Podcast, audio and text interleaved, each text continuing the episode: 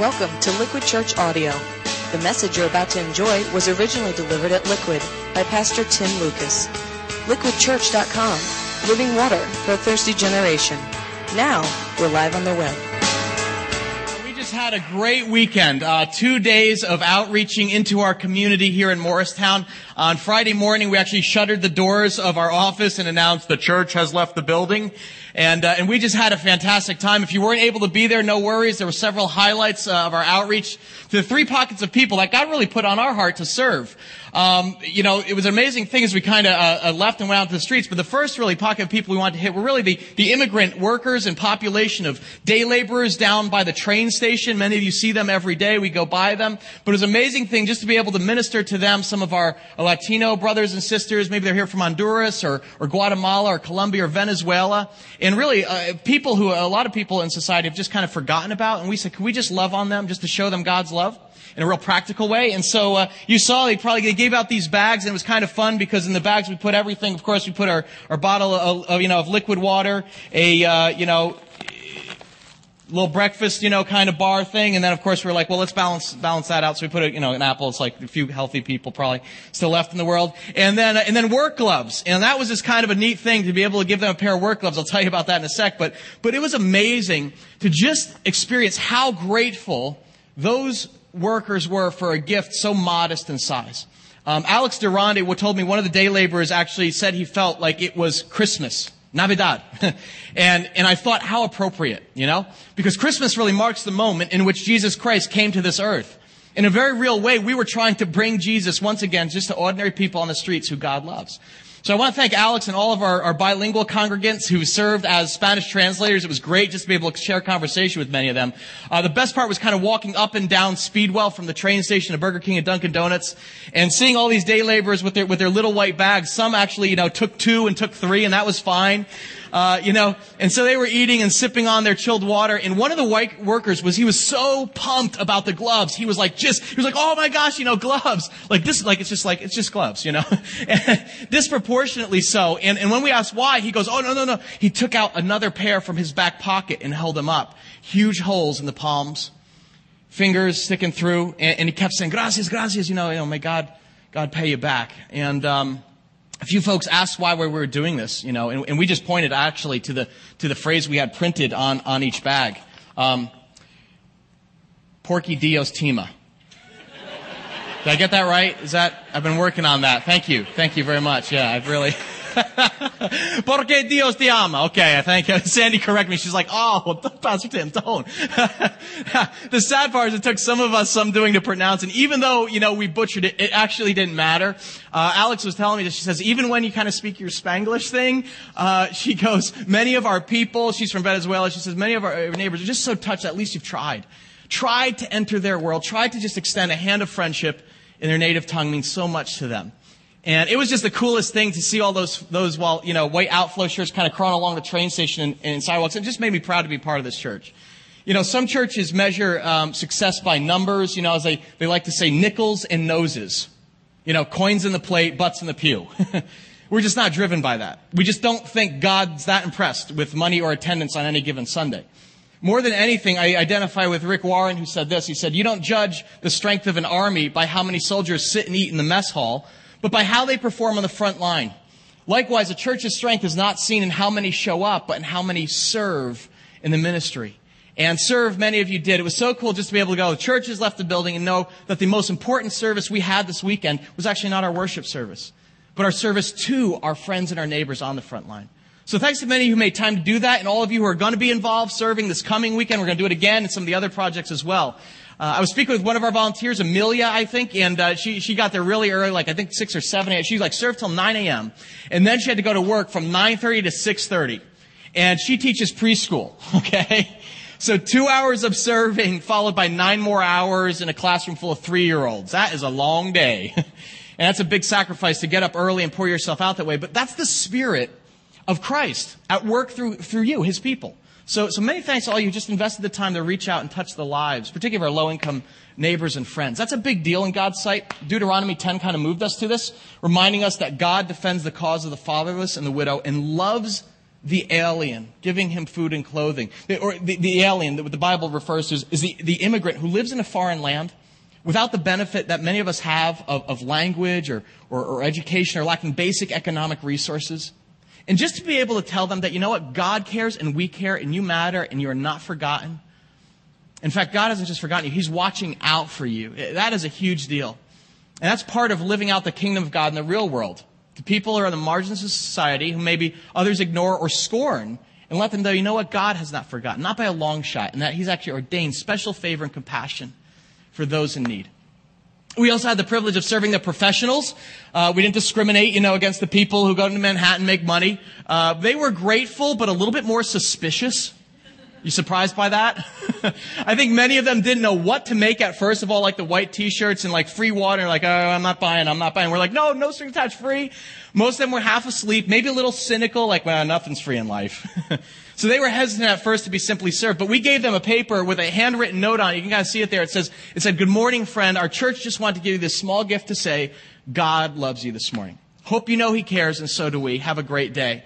And, and it's, it's, funny, as people took that, they seemed to get a few smiles. I got to shout out huge thanks to all of you who worked behind the scenes writing hundreds of notes at our offices. That was like one of the most thankless but essential roles, and I'm sure some of you got like carpal tunnel syndrome. So we'll like, we'll pray for you after, lay hands on you. Oh, okay. And, uh, I, I thought it was particularly poetic that that note, you know, reminding people of God's love was posted over the front page banner headline, Sharpe James indicted on 25 counts of corruption, you know? Like, hey, you know, like there's so much bad news in our world. It's nice to overshadow that once in a while with an expression of kindness first thing in the morning instead. Uh, folks seem grateful for the water on a warm day. God gave us perfect weather, and it was it was fun how some of you guys figured out ways to draw the more skeptical communities in. I have to brag on Jim McCourt a little. Uh, Dawn Ray told me this story, just classic. Jim is one of our senior congregants. Uh, we do have a lot of young folks at our church, but we've got folks in their 60s and 70s as well. And Jim is in his, I think, 60s. He's probably 70, but but he sits right there, right behind, you know, at, in the third row of the 6:30 service. Okay, Every, like clockwork. Never misses a service. He's here 20 minutes early. He loves to serve and be a part of reaching out. Now, here's the deal. Jim's a former Marine.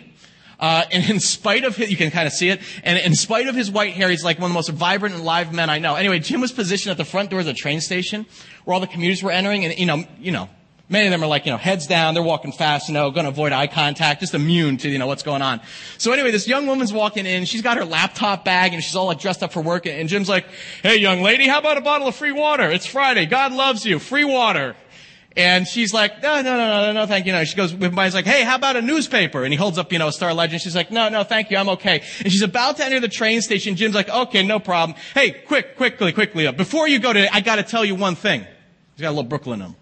And she turns, she's like, yeah. And, and he goes, you are stunning. I just need to tell you that. You look absolutely stunning this morning. I don't want to, you know.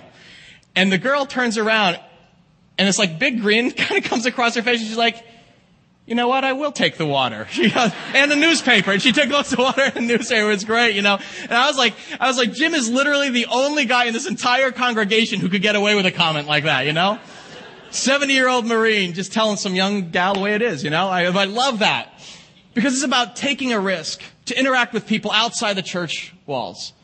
To offer a graceful interruption in people's daily routines and business. Just taking a moment to remind them of the greatest truth at the heart of the universe that God loves them just as they are, unconditionally, without pretense, without strings. Whether you're wearing a business best or you're just a pair of dirty work gloves, Jesus Christ came to this earth for you out of love. God cares. Each matter deeply to him, and that's why they matter deeply to us. Now, the partygoers were another story altogether. Uh, any of you here who were out last night until like, yeah, Anthony's a little bleary eyed. I saw Dawn. She was just like, sorry, my hair's wet. She goes, I got home at like three. I was like, three? They're out to like 1.30 a.m. I was like, are, are you recovered? The, but the funniest thing was the later it got, the more interactive people became. They actually became a little more chatty. I was shocked, you know?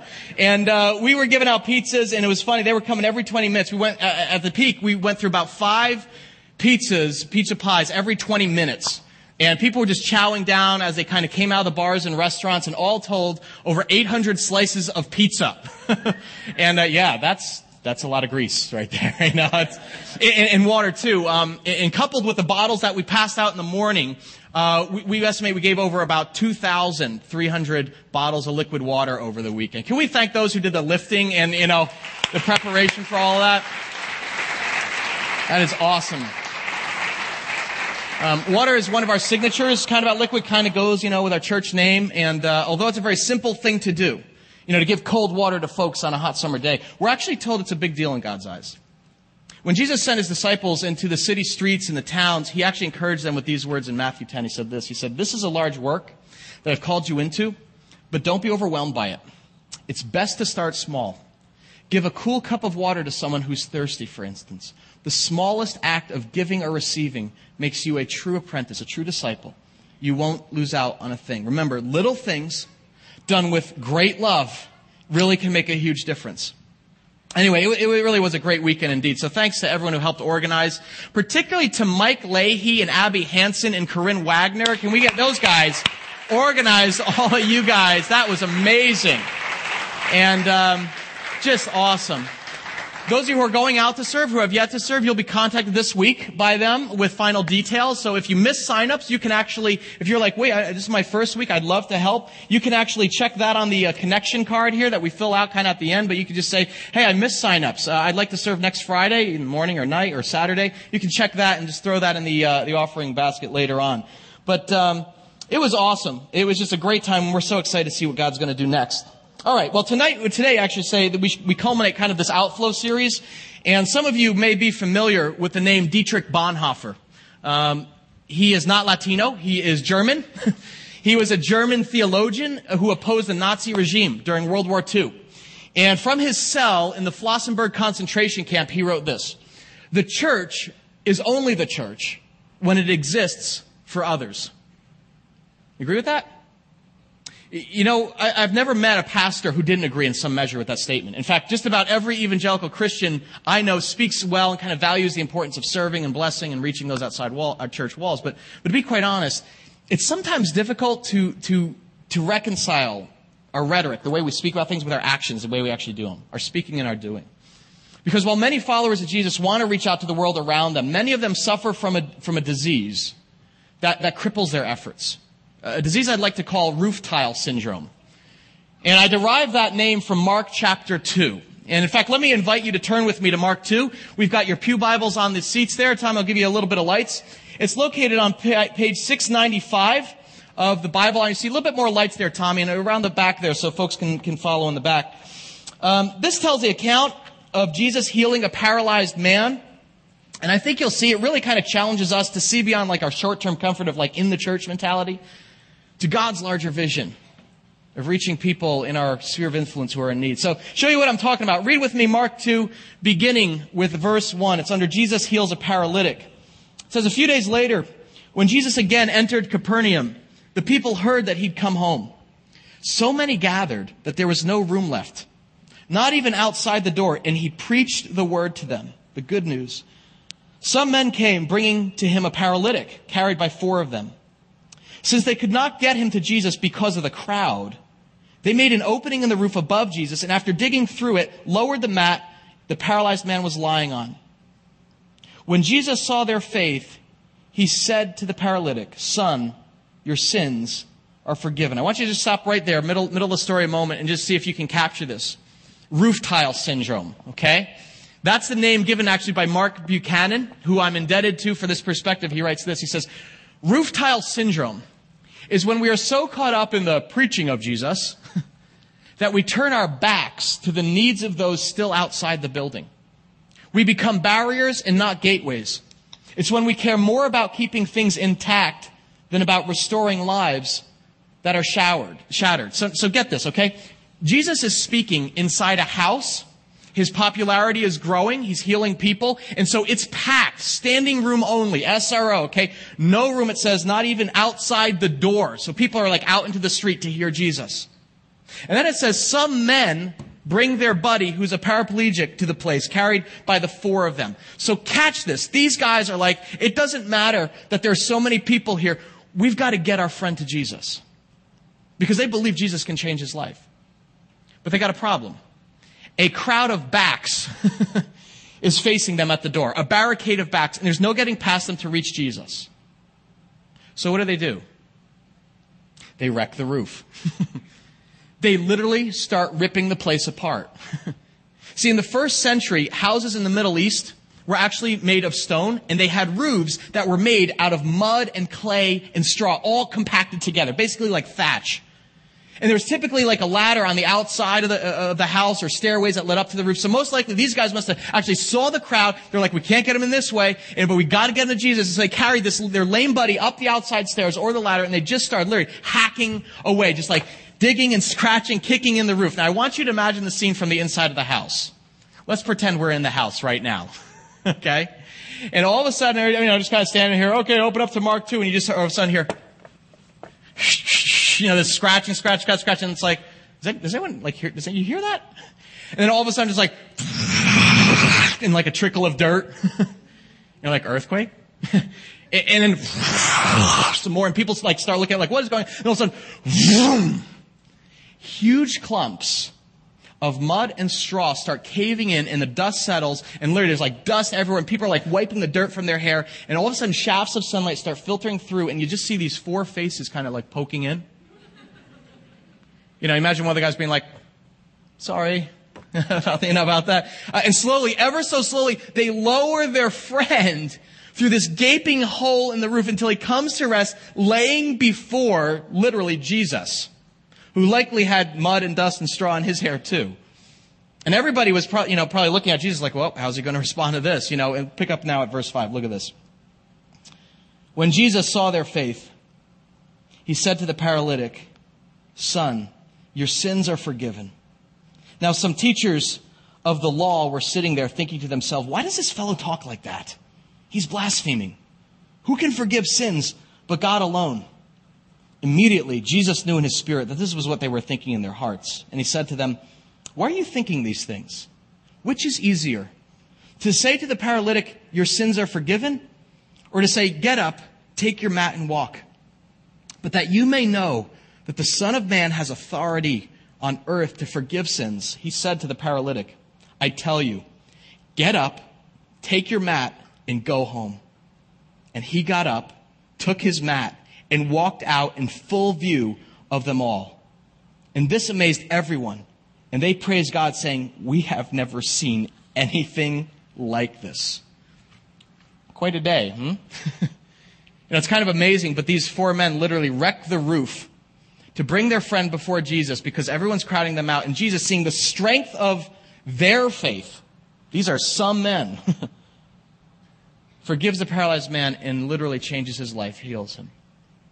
And of course, controversy breaks out among the religious folk, the church people, the teachers of the law. Because, see, this is pretty unorthodox, right? I mean, the men's bold actions, ripping the, the, the roof off the church, you know, as well as Jesus' bold response. But the religious folks are appalled because they have roof tile syndrome. Go back to Buchanan's comments. Catch this. Roof tile syndrome is when we're so caught up in the preaching of Jesus, we turn our backs to the needs of those still outside the building.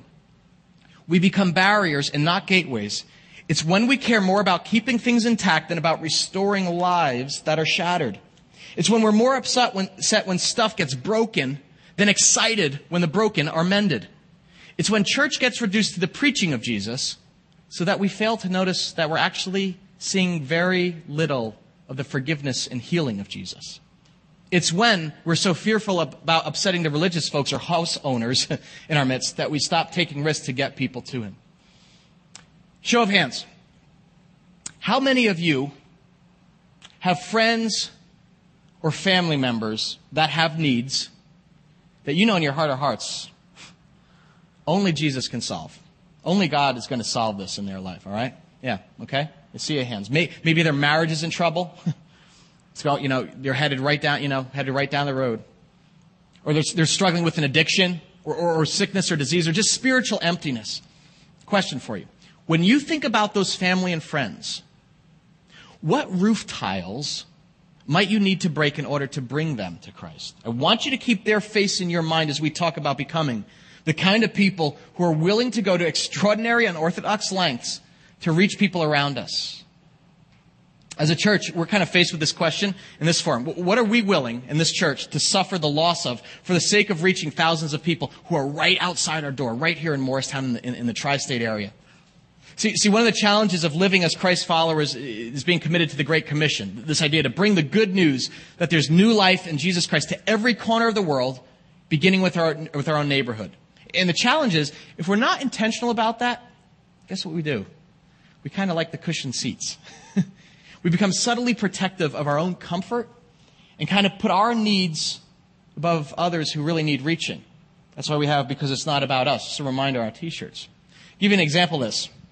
I've got a friend who is an elder at his church. That's um, that's his fancy term for like a governing board that runs the show, okay, in his denomination. and he was telling me how discouraging it is right now because they're going through a major conflict in this church. Just big conflict. It's got all the people divided, riled up, and it's sapping all of, of, the, of their leadership's energy. And I was like, well, what's, what's going on? Tell me what's happening. I, you know, I don't want to pry, but like, what's the epic conflict? And he's like, the teen program. I was like, the, the teen, the teenagers, the teenagers program, what, what, what's happened? He says, well, here's what happened. We brought a new youth guy in here and, and he wanted to like redecorate the, the, the meeting space, like the, the, room that the teens meet in. Um, to just make it more appealing for kids, so, so like they'd be like a bit, you know, cooler. And so he like put up like some posters of like some some hip hop artists, and um, and, and that that wasn't that wasn't what did it. He painted the ceiling black. I was like, no. Ceiling. Now, now, while you or I may not think this is a big deal, one of the founding parishioners of their church did. And she wrote a strongly worded letter to the senior pastor and the board expressing how appalled she was that a Bible teaching church would allow a rogue youth minister to paint the room black, the color of, hmm, I don't know, Satan? she literally wrote that in her letter. And seriously, we could, you know, dismiss that as the uptight neuroses of, you know, the church lady. But the, but the deal was others agreed. they were shocked that the room would look so worldly that there were posters of sports stars and, and, and, and you know, hip hop artists and stuff as well. And, and check this out.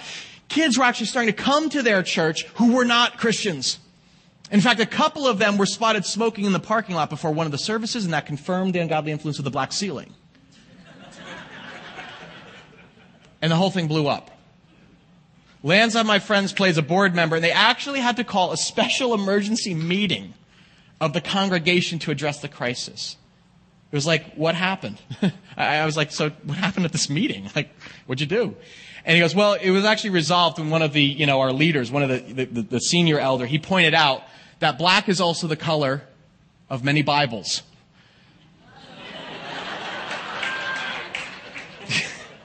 so they decided on a compromise they decided not to fire the youth director and just paint over the ceiling. I kid you not, true story. See, wrecking the roof was not a popular practice in the first century, and it's still not in many 21st century churches. but one of the lessons that Mark 2 teaches us is that sometimes roof tiles need to be broken in order to bring a lost friend to Christ for healing. And that can cause some of us discomfort, even among those of us who wouldn't consider ourselves church ladies. I'll speak real personally here, okay? A broken tile for us this past weekend was reaching out to the partygoers here in Morristown, alright? If you drove down South Street at 1 a.m. last night when I did, when I drove by there, it was amazing. It, and I'm, you know, it jarred me. you would have seen this throng of partygoers kind of, stu- you know, some of them kind of stumbling out of the Funky Monkey and in the White Horse Inn. And then you would have seen, you know, this giant white ice cream truck with because God loves you on the side. Blaring music, and, and, and you would have seen a crowd of folks in, in our church t-shirts mingling with the party crowd.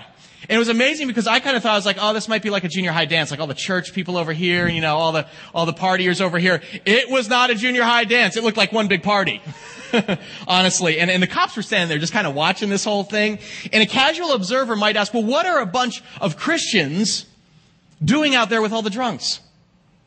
And our answer would be wrecking the roof, breaking some tiles in order to bring our lost and needy friends to Jesus, serving them in His name.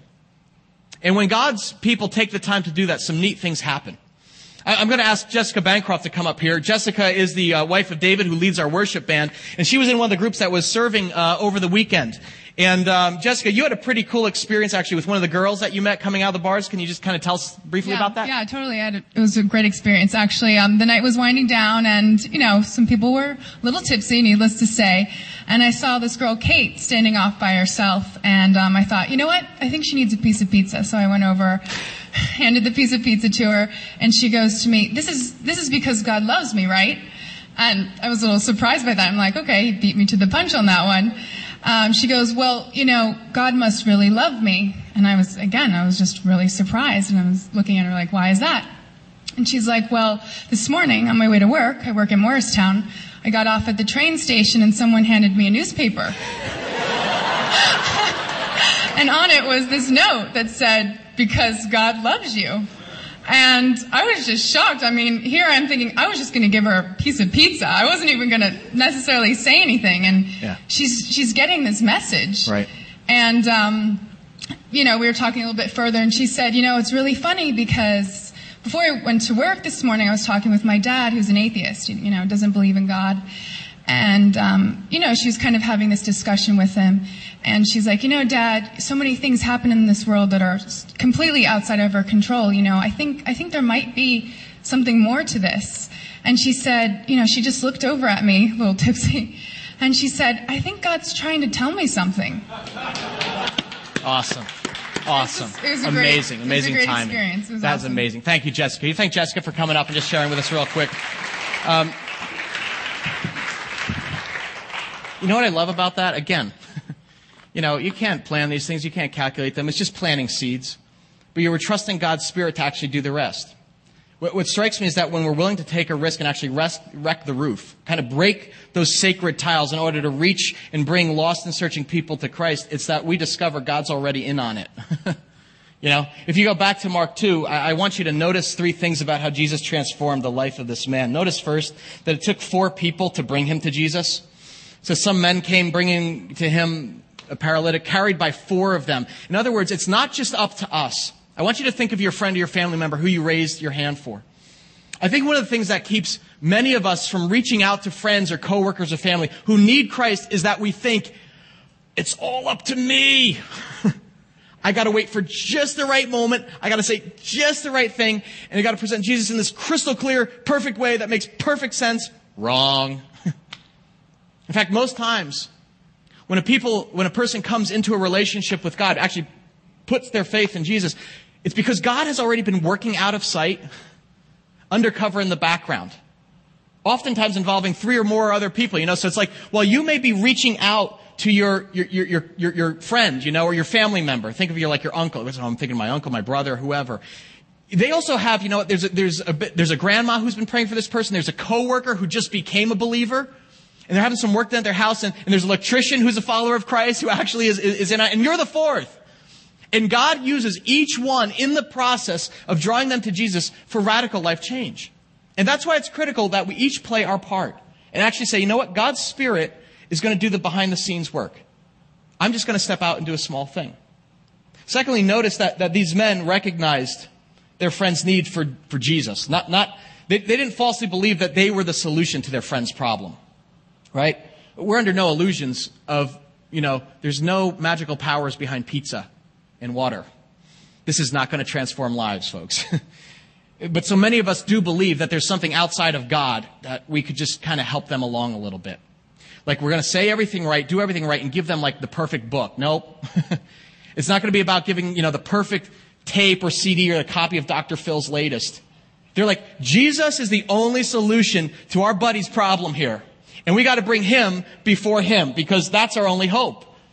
And says, when Jesus saw their faith, their belief, he said, son, your sins are forgiven. Which is kind of curious. Like, like, this guy was obviously coming to Jesus for like this physical health concern. But here's the truth. Here's the deal. Maybe that's why you're here this morning, by the way. Folks are often feel drawn to God because they have an obvious kind of felt like surface need. Like their marriage is in the tank. And so they show up at church. Or, or they lost their job, or they're feeling empty or depressed, or they're struggling with an addiction. And here's the deal. God wants to enter into that. Absolutely. But those things are likely symptomatic.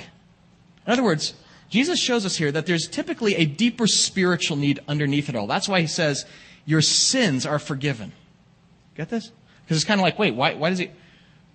The biggest truth is, we're all broken. We all busted. We all damaged goods. We all have sinned and fall short of the glory of God. That's how the Bible puts it.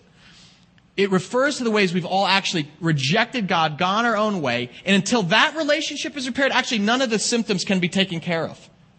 It's like, so why did Jesus have the authority to do this? Look at verse 7. That's where the religious leaders, they go. They go, why does this fellow talk like that? He's blaspheming, like he's pretending to be God. Who can forgive sins but God alone? In other words, they understood that Jesus was claiming divine prerogative to be God himself. And that's at the heart of this conflict, folks that Jesus claims to be the living incarnation of God who alone has the power to heal broken lives, forgive sins, and reunite us back to God.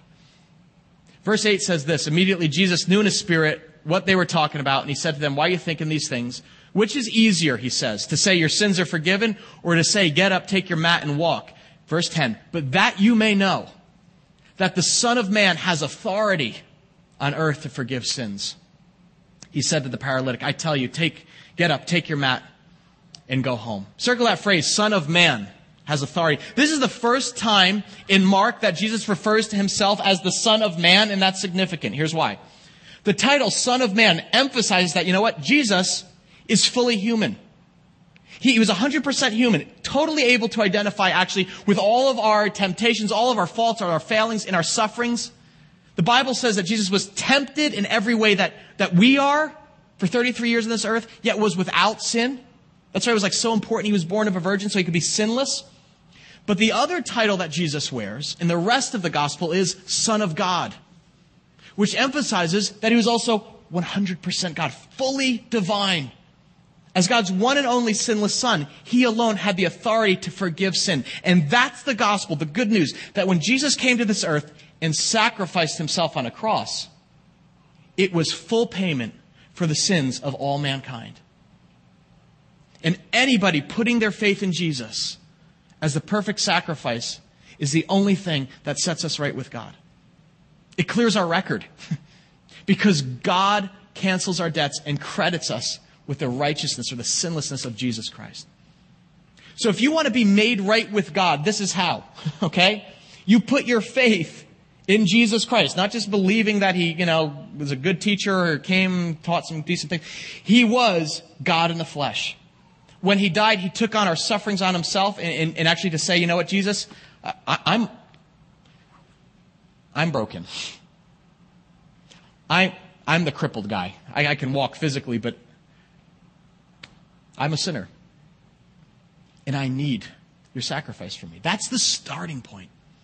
That's, the spirit, that's when spiritual healing that comes only through the cross of Jesus Christ. And once that happens, once the spiritual problem at the core of things is resolved, then all sorts of restoration is possible. Because notice how then Jesus turns to his physical needs. He's like, okay, now that you may know, get up, take your mat, and go home. So he's, he's making a powerful statement here that I am Lord of this man's entire life, both spiritual and physical, with the power to restore both.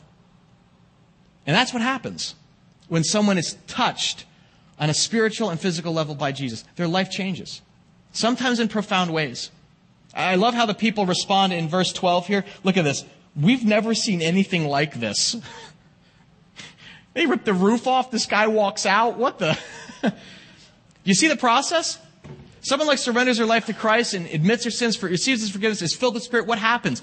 Your marriage changes. Not overnight. But once what seemed irreconcilable now has the hope of restoration because you actually have the Spirit of Jesus in you. The power of addiction that held you and you felt powerless is broken. Because you first admitted your need, that actually I'm powerless to help myself. That sound familiar? Okay. I'm crippled in the soul. and that apart from God's intervention, you are helpless.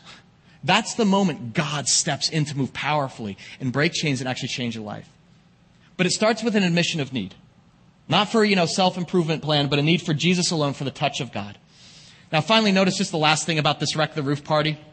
What I love about these guys, these four men, never learn their names, but they're the heroes. They cared enough to get involved. And many people don't, do they? To get dirty and get involved in the life of our friends and our neighbors in need. You know, to, to, to, go the extra mile and actually strain to carry them up and dig through the roof in the hope that maybe Jesus might accept our modest faith and actually transform a life here. Why don't you check this out? This is a little known fact. This is kind of a little fascinating little tidbit. And I was like, what's the significance of this? Many first century roofs were not just made of mud and clay and straw all packed together, but also manure mixed in with the dirt. So, in a very real way, these men had to dig through a lot of. I'm a classy guy. I'm not going to say. They had to dig through a lot of crap to bring their friend into the presence of Jesus, didn't they? And you know what? That's actually how most effective evangelism begins. Not with some calculated speech, but just a willingness to enter into the dirty stuff of a friend's life and simply show that we care. They saw their friend's need and were so moved by compassion him and trusted in Jesus that they did something about that. I want you to contrast that with the rest of the religious folks standing in the room and literally, how are they looking at this guy? Backs to him. We're having our little party. I got the joy, joy, joy, joy down in my heart. And to hell with you. Literally. That was the message to everybody outside their little circle. Question for you. What are you willing to do? What person in your life do you know who is in need? I want you to recall their face. You raise your hand before you think of their face. Would you be willing to reach out and take a risk to bring them before Jesus? See, here's the deal. You have a part to play. Jesus asked us simply to see people in our life who are in need and take the initiative to bring them to Him. But we, your church, we also have a part to play to give you opportunities, each of us, to do that through serving and outreach, just like we're doing this month, outreach, but also through inreach. By creating an environment here at our church that's actually relevant to everyday life and is actually comfortable and safe place where you feel like you could bring your non-believing friends to introduce them to Jesus maybe for the first time. And you know we're always looking for creative ways to do that. And that's why we're following up this Outflow Outreach series with a message series that's designed to reach in to bring your friends and family here to at church to learn more about this God who gave his life for theirs. And so next week, Outflow ends. We're actually going to wrap up next Sunday with a big celebration. You're not going to want to miss it. We're going to have some special music and video, just, just thanking God for all he's done over this month. But the Sunday after that, Sunday, July 29th, this is our annual August kind of fun series. Well, that's when the fun really starts because Sunday, July 29th, we kick off our new message series called Rock God. And you guys are the first to get a sneak peek of what's in store. A little more roof tile breaking in our church.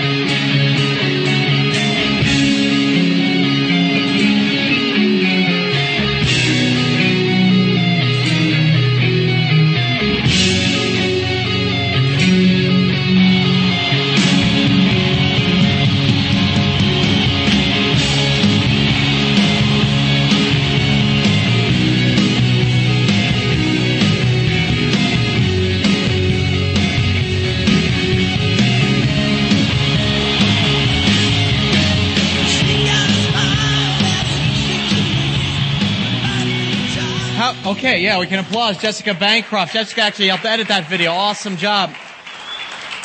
How many of you have a music, uh, a friend who's a music lover? All right, enjoys a Little Rock. Okay, you're not admitting it. Uh, yeah, Bon Jovi in church. What's the deal? On July 29th, we are starting a series called Rock God, in which we are taking a signature song from each generation. From the 60s, we're taking The Who, My Generation. From, uh, from the 70s, Bruce Springsteen, Born to Run. Bon Jovi of the 80s, Big Hair. Go Big Hair. U2 in the 90s, and then The Fray, How to Save a Life. That's one of the current hits currently on the radio. And what we're doing is we're going to look at scripture through the lens of popular music. We did this last August as a way, because that's a, so many people are like, well, I got a friend who loves music. They in fact would love the band, but they're just kind of, I don't know, it's kind of weird going to church. We use popular culture to build a bridge to people who aren't there yet. And our idea here is simply to introduce them using something they're familiar with and they might connect with to actually the God of the Bible. because there's more going on in the music actually than you think than just kind of like, well, isn't that all like the devil's music? Why should the devil have all the good music? We're going to take a look at some of these and how they profoundly actually align with some biblical themes here. And you can see we're going to look at uh, a holy discontent. Uh, the man who ran. Is anybody listening? I mean, living on a prayer. Can you really live on prayer? Is prayer li- meaningful? Is actually God listening? And David and the band are actually going to perform each song live in the service. So if you want to, if you're like Bon Jovi in church, right? Uh, okay. And we'll be rolling videos from each decade to kind of set the move because it's a, a music lover's dream. And we'll be using these songs to introduce non-believers to God in various aspects of spiritual faith. And kind of the fun thing is last night, some of the uh, folks who were out in the streets kind of picked up a few of these out of our, our little truck there and they were like looking at this. They were like, wait, what kind of church is this? And we're like, it's just a, you know, contemporary church, you know, you, you like, you like, you know, like, you're like, Bon Jovi's going to be at your church? And we're like, no, no, well, yeah, he is actually, yeah. It's, uh, you know, and, uh, and so the, this music series is really the second time we've done this. Last year in August, we did Finding Faith in Rock and Roll. That was like our most heavily attended services ever, but the most important thing is six people gave their life to Christ that first time. It was one of the highlights in the life of our church because everybody took the risk to invite a non-believing friend or coworker or, or someone they worked with at the gym, you know, or their neighbor, and they came in droves. It's a total layup, especially for folks who've been turned off by organized religion because they get a fresh perspective of what faith in God is really all about. So this is our prime invest and invite opportunity, and that's why we put one ticket in your bulletin, so you can pull that out and take a look at that. But on your way out, we're going to have stacks of tickets out there. You don't actually need a ticket, but this is just to invite people. And you take on your way out as many as you'd like so that you can pass them out to your coworkers or friends and invite them. Another show of hands. Just how many of you have a, have a friend or your family member, coworker, neighbor who, who is, who, who has a need to know Jesus? Raise your hand. You put it up before, okay? Keep it up. How many of you have a friend, family member, coworker, neighbor who loves rock and roll? oh, two hands. Wave your hands in the air and wave them all around like you just don't care. Okay. Now, how do you put the two together? Very simply. You just bring them to church on July 29th. See, outreach is a springboard to inreach. And as a church, we feel both are essential to health in the body of Christ. We go and do as well as come and see and go out to serve where people are at and actually invite them to our home so they can experience Jesus Christ in a fresh and compelling way. And the coolest thing is Mark 2 just wakes me up to that. It's like I've got a role to play in God's plan and bringing others to Christ. It doesn't depend on us. It took four people to bring that man to Jesus. But so practically speaking, you may invite someone to liquid, but God's using other touches in the process. Like that girl Kate that Jessica told us about. God's clearly doing something. I mean, she got the paper in the morning. She was touched again on Friday night while out partying. And maybe this week she drives by the Rock God billboard we just put up across the street on her way, you know, to work. And she's like, wait, what? And then like connects the dots and comes. And she comes on July 29th and meets one of you in the foyer. Smiling, hopefully. and she comes to the service expecting just to hear great music, but she experiences something even better our great God. The truth is, folks, we can't do anything but just literally bring folks into God's presence. We can pray, we can lower them through the roof, but Jesus is the only one who can forgive sins and restore a life. And that's why we should have a sense of expectation. Every time we go out to serve, God's going to do something. Every time we invite a friend in, they're going to be touched. And we should expect their life to be changed and expect God to move and come away saying, We've never seen anything like this. And that's really why I'm hoping our congregation becomes a gang of roof tile breakers. People who go like to extreme measures, shattering the bounds of traditional churchianity to bring the touch of Jesus into the lives of our friends and neighbors who need it most. That's why we reached out last week to George's friend Eric. Remember Eric? Gave a waiter at Friendly's a thousand dollar tip. Thanks to those of you who emailed me and said, well, this waitress at Pizza Hut got $10,000. Did you see that this week? We're like, yeah, we started it.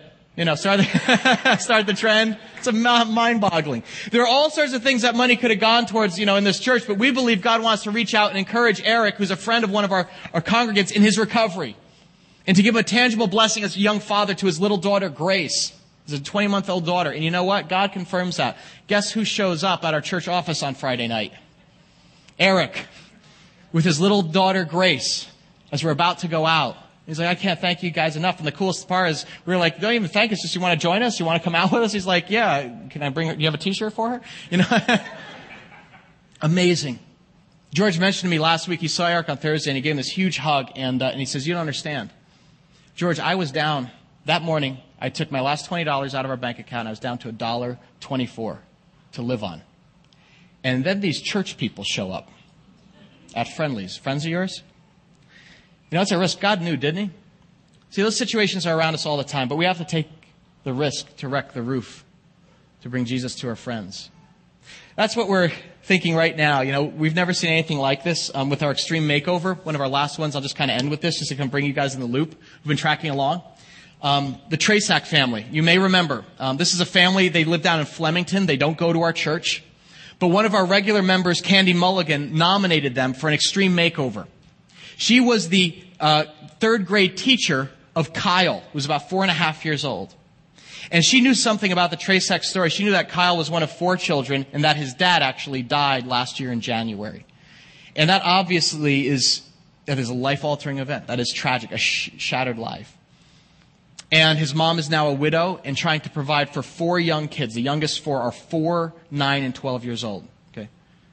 And Candy wrote that she's like, Kyle's a great little boy, but their situation seems, you know, kind of limited. Uh, she, when she asked him what his favorite place to visit was, you know, in the whole world, and he was like, Kohl's and Wendy's. He's actually never been out of his hometown of Flemington. And she was like, you know, now without a dad, it's going to be hard to, you know, she said, I just thought it would be amazing if we could show Kyle's mom and his siblings that God cares, that God loves them. Even though they lost their earthly father, a shattering event, their heavenly father is still watching out for them. And so she suggested that our church send them on a weekend vacation since they can't afford that themselves. So we started brainstorming ideas. I mentioned this to you. We were like, maybe we could send them to Sesame, you know, place or something like that, or Hershey Park, or like a weekend at the shore. Well, here's the, um, we've never seen anything like this part comes in. Some of you know Bobby Parati. Uh, yeah, Bobby was a liquid regular when he was in New Jersey, but recently he moved down to Orlando, Florida to take a job at Disney World. Well, Bobby listens every week to the message online through our iTunes podcast. And so he writes us last week and he's like, we've got to send these guys to Disney World. And we're like, well, that's great, Bobby. You're trying to drum up business, but this is, this is a little bit beyond our church financially. And Bobby's like, let me work some Disney magic. The bottom line is, on Thursday we got the word. Our church is sending the Trasack family, Kyle, his widowed mom, his brothers and sisters, on an all expense paid vacation to Disney World. Is that amazing? That is absolutely amazing. That's amazing.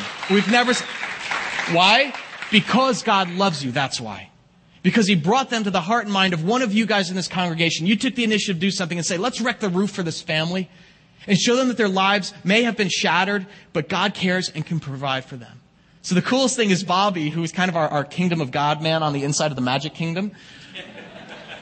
He has arranged for four days and three nights at all expenses on one of the on-site Disney resorts with three day passes for the entire family, all with the meals and stuff like with the characters and all that. And he's like, the coolest thing is he goes, all my coworkers are like trying to make out, you know, make different ways that this is like going to be the most special thing. So when they get to the airport, they're going to be there with like Mickey ears and pirate hats, you know, and princess hats and all that stuff. How great is that? You know, wrecking the roof means expecting God to do more than we all planned or hoped for when we just reach out to, to plant a seed and to walk away and say, uh, we never seen anything like this. Now, I should mention one final need um, to make this extraordinary dream come true. We are looking for someone with frequent flyer miles. okay? Because it's, it's, it's a lot to send five people down there, okay? That might be willing to donate their frequent flyer miles to help, you know, secure these tickets because we need to defray the cost a bit. As you can imagine, airfare is a lot for your entire family. And, um, and we we're like, this would be a huge help. So if you'd be willing to donate to kind of wreck the roof and show Christ's love to a recovering family, please let us know. In fact, we've put that on the back of your connection card. That's what I'd like you to take out right now. We're going to receive our offering shortly. Um, and just check it off in the back. You can say, hey, I got frequent flyer miles. Sandy, you told me you're looking for like Continental or JetBlue because they go direct. Is that right? Okay. So like the other ones, if you have those, that's great. Um, You can send Sandy, uh, you know, the Puerto Rico or something like that. But Continental or JetBlue is really what we're looking for. Claudia's Kitchen, our other project, is coming into focus. We'll be kicking into gear next week, and the only need we have left for that is a licensed plumber. So if you got plumbing skills, would you write that on your card as well, and we'll be in touch, all right? How far will you go to wreck the roof? To care enough about someone's need to enter into their life, to pray and sacrifice to bring them before Jesus. Mark 2 is a challenge to me, folks. I mean, I, whenever I read an account like this, I'm like, I always ask myself, who do I identify with most? And that's what I'll leave you with. Who do you identify with? Are you one of the friends? You got someone in your life who's in need, and it's like, this is my confirmation. I need to take a next step to bring them before Jesus so he can change your life. I'm going to I'm to I'm to invite them on July 29th. They're going to come with me. I'm going to take the risk. Or are you perhaps the person in need? Like the paralytic. You've got needs in your life. Maybe this morning that's why you came. But your greatest one is spiritual, and you need to, to actually first put your trust in Jesus for the forgiveness of your sins, because that's the entry point. God wants to change your life, and He has plenty of power to literally overturn your physical circumstances. If you got to rescue a marriage, you got to heal a wound, dissolve bitterness, deliver you from debt, break the chains of addiction. But before he can transform those symptoms, he has to first change the spiritual core of you and forgive your sins. And he's dying to do that. He literally died to do that. So your next step is to put your trust in Jesus today. Maybe that's your next step. And you can do that right now as we bow together for prayer. Let's pray together. God, thank you for wowing us. Um, Lord, it's not about, gosh, Disneyland or anything like that, Lord. It's about you coming to this earth and showing how much you loved us, Lord. When your hands were nailed to that cross, that was a statement. This is how much I love you. I thank you for that love, God. I thank you that it is the salvation of all who would put their trust in your sacrifice. Thank you for forgiving our sins. Thank you for promising your Spirit to pour new life into us, Lord. And now, the invitation to be part of blessing this broken world, of bringing your good news to people who have yet to hear. Lord, we want to be a church that is about your business, just about all the things that break your heart. I pray now that you'd empower us to do that Lord, I pray for each man and woman maybe needs to take a step back to you today, Lord. Maybe trust for the first time. Say, Jesus, I am a sinner and I need you in my heart. Would you come into my heart? You've promised, Lord, that if we confess our sins, you are faithful and you are just and will forgive us of any sin. Thank you for that this morning. We worship you, Lord, not to us, but to your name be all glory and honor and power. In Jesus' name, all God's people said,